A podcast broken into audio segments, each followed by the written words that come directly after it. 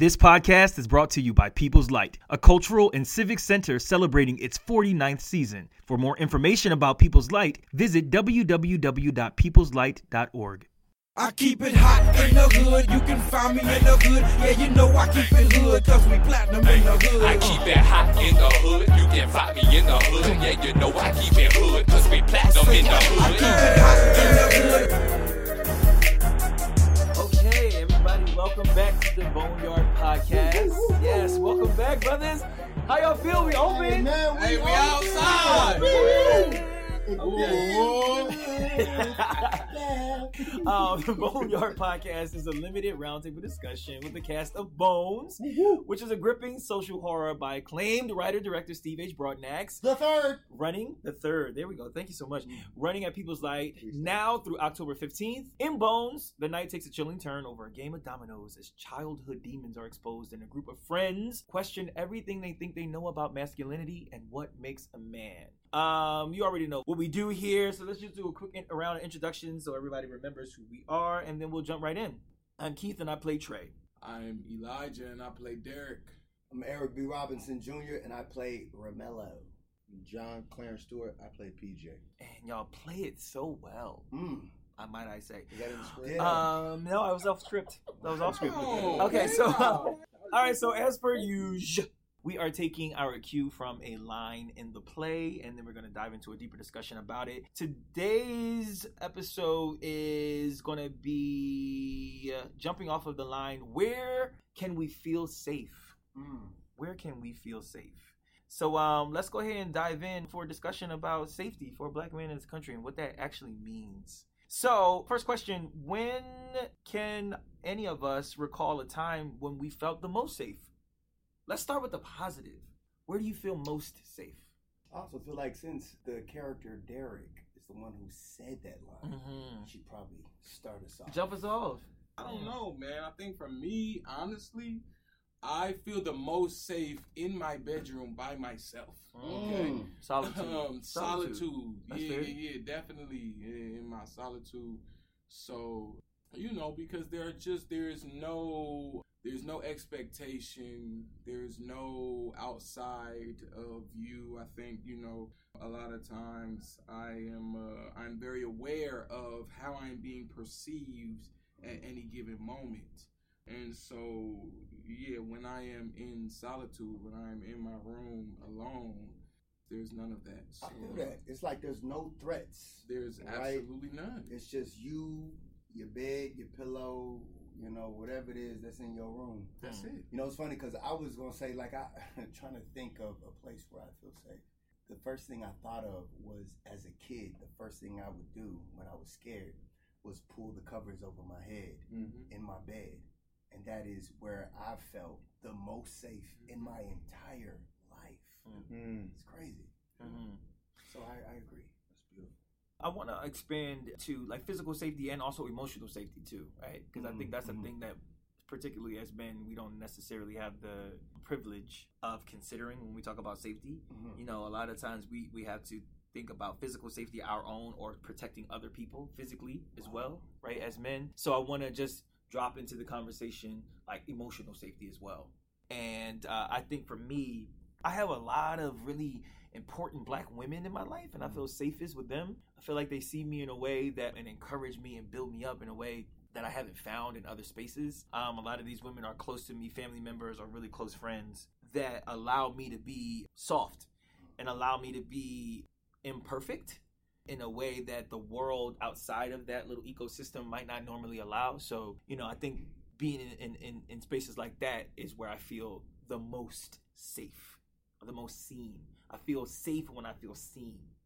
That was Um, my grandmother as well. Mm. Charlie Mae Robinson. Come God on. bless her soul. Mm. She allowed me to be the weird ass little nigga that I am. Hmm. You know what I'm saying?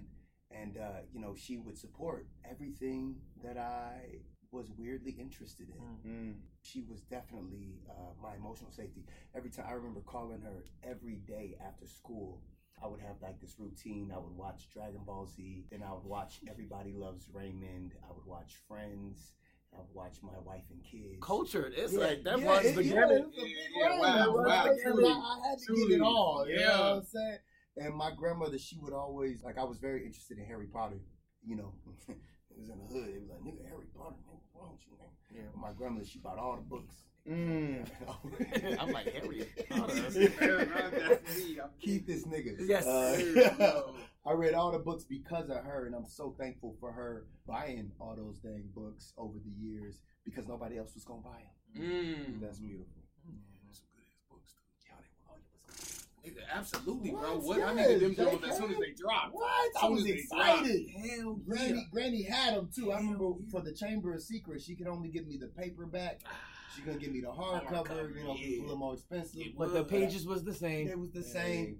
I still got that paperback. God bless you. Oof, thank you, Granny. Still got God paper bless back. her. hmm Um, I'll just drop this in to the question of safety. Uh, when I think of safety, I think of peace, and peace is like, you know, in the technical term, that's when my like when my central nervous system is just like able to just be chill, and when I don't have to feel alert or like I have to defend or protect anyone or anything or myself, or be aware, like Elijah, like you said, of how I'm being seen or perceived in the world. Um, so like the places, I mean, for me, a lot of like for a long time, I didn't I didn't have my own room as a kid. Um, so when my little brother would leave the room, it would be my room by myself. But as an adult, a lot of times it would be a car, but it would be a parked car by myself because for a long time I had roommates and people around, and so I would like go and I'd, sh- I'd lock myself in a car and just like turn everything off, and just like sit. Yo, that get niggas in trouble. Like married, like I've, I've been married before, and coming home after work and sitting in the car gets you in trouble. But they don't understand that yes, that is the time I can decompress before I have to go in Mm. and deal with the cacophony of everything Yeah. inside. And so I, think, feel that. like what you're saying, like I think that there's something very specific about these like these kind of scenes in our lives. We go from this place to this place to this place. We go from this place to this place to this place, and I think that these liminal spaces that we can take for us. I think sometimes there were times where I felt guilty for Hmm. really taking that time in that liminal space, being like, if I'm walking home, if I was in New York and I'm walking home, I'm going to take my time. Mm. I'm not gonna rush. Mhm. If I get in my car before I go inside, I'm gonna be still. I'm gonna just breathe for a second and let like the day wash through me. So I'm not taking that into my house. Correct. That's an act of love. Yeah. Yeah. But like in the world, there's this there's this pace, this tempo, this momentum that I feel like, you know, the archetypical black man is a part of. Like there's this tempo, this kind of grind, tempo, movement thing. And taking that time in that space kind of between those beats is where I feel most safe. And even emotionally safe. Um, I feel like some of the times I've let, allowed myself to even grieve, actually grieve moments in my life has been in moments like that. Mm-hmm. Absolutely. Trying to, for one. absolutely, Yeah. absolutely, yeah. What about um feeling unsafe? Everywhere. Where? right, right, right. How much, how much time we got? Right. How much time we got? Well, not very much. No, right, right. but- No, no. but okay, all right. Well, I mean, to that point, what are some spaces or when were some times where you felt unsafe, and how did it change you or impact you? Feeling unsafe. I listen. I'm gonna go ahead and say this. I feel unsafe in white spaces. I said it. Mm. This is not an attack Mhm. No, on it's not. anyone. It's just facts. Not an attack on anyone. But when you have to contort yourself and you have to do a heavy lift of trying to defy stereotypes or work against bias that people may have or may not even know that they have, and you don't get to arrive as your authentic self. I remember the first time I was in like a predominantly predominantly white space was undergrad. It was my senior year of undergrad because I went to an HBCU stand up. Um, and you, Wiley College in the building. Morehouse College in the building as well. And um, I went, but I went to the British American Drama Academy, and I was the Oh, sole wow. black Very white. male student in the white. cohort that year. Sound white in the title. Crispy, white. Saltine. Um, and and you know everybody was great. People were great, but it was like it was unfamiliar territory, and there was nobody that I could look at or lean on or I have a shared understanding about, oh, you see me in this space, and I learned uh, in that moment. I was like, oh, okay, I gotta be here for myself, and that's something that stays with you. It- you know, it follows you into institutions, it follows you into organizations, it follows you into corporations because a lot of the times for you know black men who are really front-footed about trying to shift the narrative or create an impact you find yourself in spaces where you may be one the sole or one of few. And in those spaces I, I don't feel safe. I mean over the years i've learned how to just be more authentically invested in who i am and what i bring to the space. But you know it still requires a lot of dexterity. Mm. What do you mean shift the narrative in those spaces? For me, when I come into a space, I bring my authentic self, my whole black ass with me. but also knowing that, like, yo, a lot of the people in this space won't understand you culturally. Yes. So they're going to have all kinds of presumptions. So that doesn't mean you don't be who you are authentically, Uh-huh. but you also have to be aware of what you're doing, how you're doing, even. So that that doesn't perpetuate any of the negative stereotypes. You know what I mean? It's a lot of, it's a lot of, it's a, it's a, it's a heavy lift. Mental gymnastics. Those are the masks that we wear. Yeah. You know what I'm saying? Those Yeah, are the yeah. masks that, that I found myself putting on in these white spaces. But quite contrary to what you were saying, uh, a lot of times I feel unsafe in very black spaces. Mm. You know what I'm saying? There, you know, because look, there's different kinds of niggas. You know, Mhm. different kinds of blacks. You know, you feel me? And, and and I came from, you know, my daddy. You know, he put me in the burbs. You know what I'm saying? So I I experienced a different kind of black, like blacks that were kind of on the upward, you know, social climbing that social ladder. Black. I remember the first time I went to jail, and I was in jail for like 30 days. Uh, it was it was a, a horrific experience Mm. at first because I think I, I look at myself as a very adaptable type of person. I adapt to my environment very well, but I remember it was nothing but niggas and Mexicans Mm. and and they came from a different background that I wasn't really too familiar with. So there was a lot of learning that I had to do in a quick amount of time so that I wouldn't be seen one as a soft target uh, or two as a disrespectful uh, Mm. target. Mhm. And so, you know, I remember that was probably the most unsafe I felt because I think it's also like the stereotypes of like what jail is and, you know, these, you know, notions that they put in media about jail. It really was the exact opposite after I kind of eased my way into it. Mm. But I remember that space boy being like, I don't know how to present myself. I don't Mm. know what to do because this just ain't my life. Mm. Mm.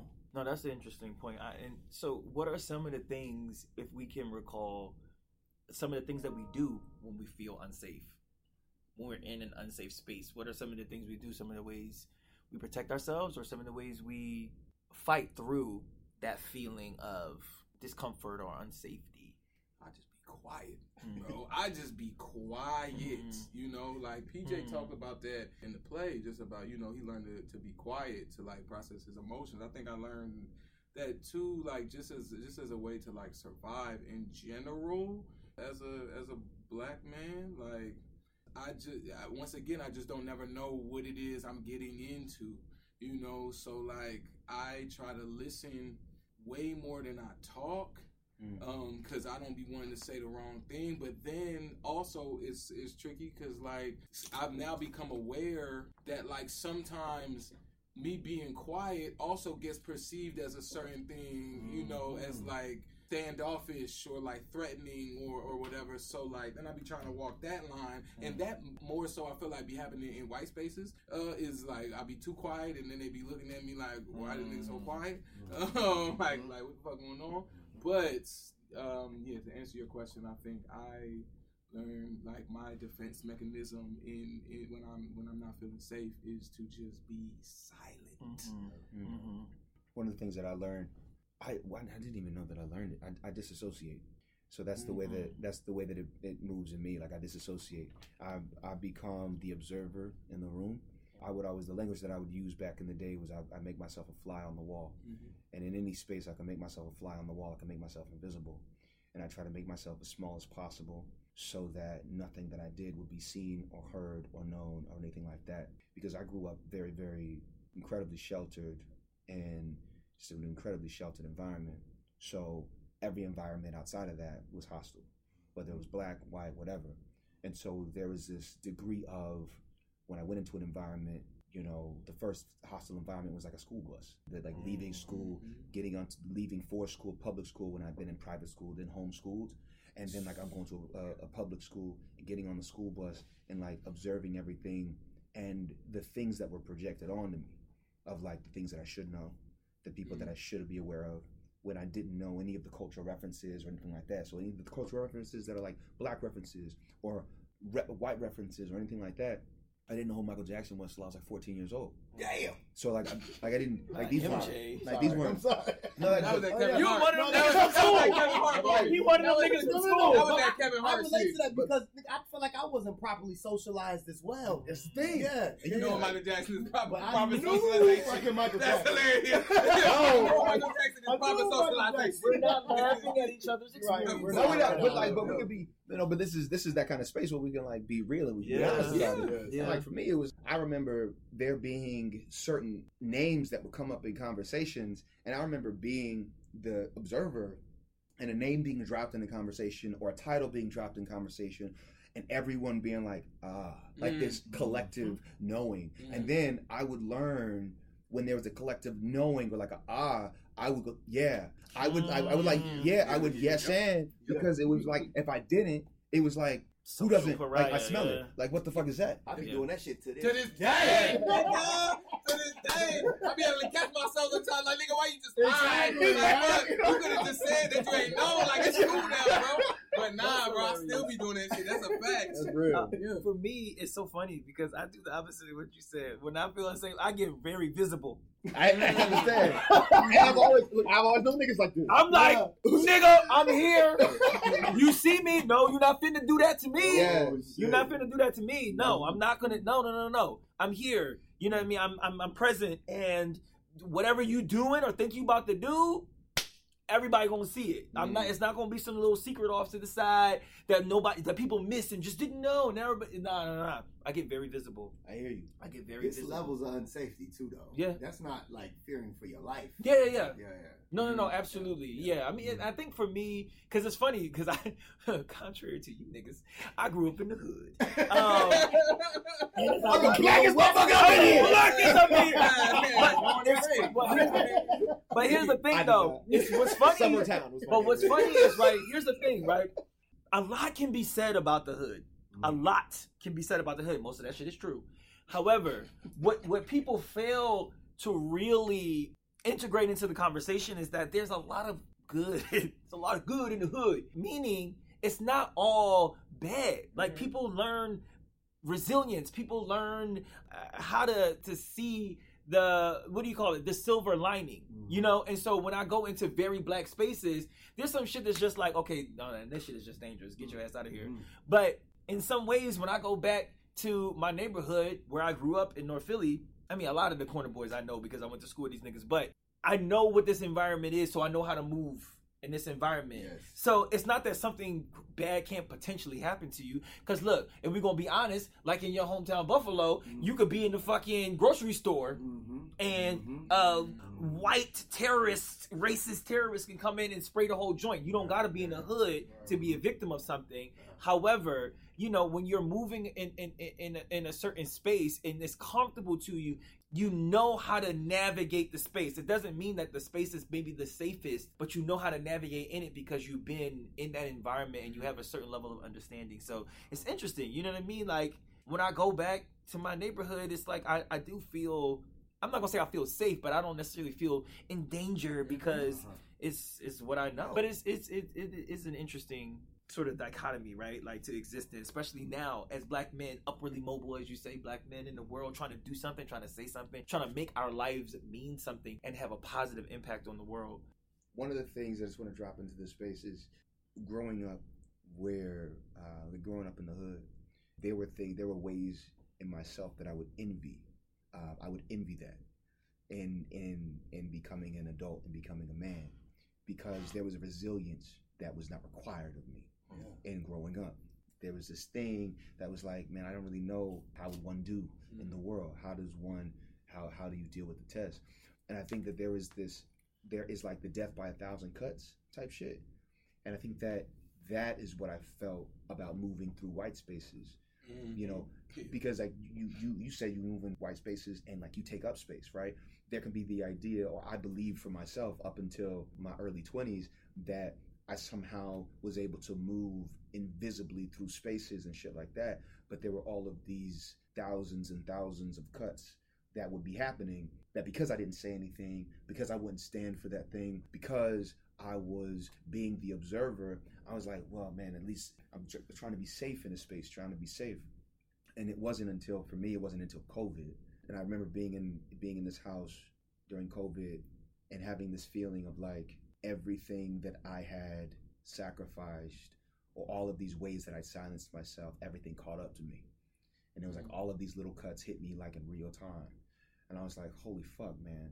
I let that nigga talk to me like that. I mm. let this person talk to me like that. I was in that space and didn't stand up for the thing that is inside of me. I was like saying yes to that when that's not really what I believe and not really what I feel. I was doing this over here. I was really, really, really quiet mm-hmm. and really, really very much the observer.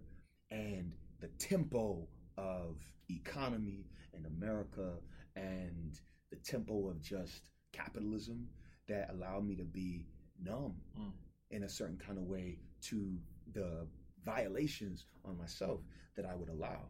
And then so I think that there's something about that. There's something about the way that we, um, as people in the world, as black people in the world, that quiet, I think that everything costs something. Mhm. And like being able to actually be aware in real time of the cost, because that should, whether we acknowledge it in the moment or whether we act out that pain on someone else that we love and care about or somewhere else in our lives, like that costs. It's a chunk of flesh. Mhm. And yeah, so that that's the thing I Mm. wanted to drop into the space. Mhm. Yeah. Mhm. Brothers, riveting. Ready for a game? As usual. and thank you for sharing so much of your authentic selves. Yeah, and now it's time for our little game segment. You know, we always want to we want to raise the vibration back up, right? Because we're tackling you know heavy stuff, and so we want to take care of ourselves and our listeners as well. So, uh, right before you, in front of you all, you have a piece of paper. In front of us, not you. You don't have one. but You don't get have one paper if you want to play along. Um, oh, that would be that's Yeah. that's really good, John. They could play along. Get up, grab a piece of paper, hit pause because we're not gonna stop. I want you to write down your top five people. Remember T-Mobile had was it T-Mobile that had your top five? Uh-huh. Okay, write down your top five people. Just write them. Don't think too hard. Is this in order of it? Like, nope, what? nope, nope, nope, nope, nope, Uh, not in Top order. five people. Or Yes, what? just in your life. Oh, in our lives that we know personally. yes, yes. Yes. Your top five. Your top five. Elijah's top five. Yo, Write it down wow, real quick. Trying to start some controversy. Listen, Right. Okay. listen. In no particular order. Listen, right? No particular there order. is no order. Okay, guys, this is step one. Whew. I wish I had a castmates that trusted me. Ah. All right, five more seconds. All right, are we good? Everybody good? Okay. All right, here we go. So, in honor of spooky season. Okay, y'all remember Ghostbusters? Yes. That's a- that's not a- really. I mean, like, yeah, Oh, sure. You know who Jesus. you gonna call? Ghostbusters. That's exact. You That's exactly what we. All right, cool. So in honor- like it wasn't like the plot. Listen. You know, shit, I was like, In honor of spooky season, we're going to play a game called Boo. You're gonna call Boo. Who you gonna Yeah, call? That's who you're gonna call, gotcha. but Boo you're gonna call. So I'm gonna gonna ask y'all a series of questions, That's Okay. Ten and seconds. y'all tell That's funny. Who you me who would you call from your list in this scenario. All right, cool. You ready? We don't have to say anything else after that. Uh, just Not say why, their name. Yeah, say Okay, their name cool. and why, very briefly. All right, bet. Very briefly, why? Okay.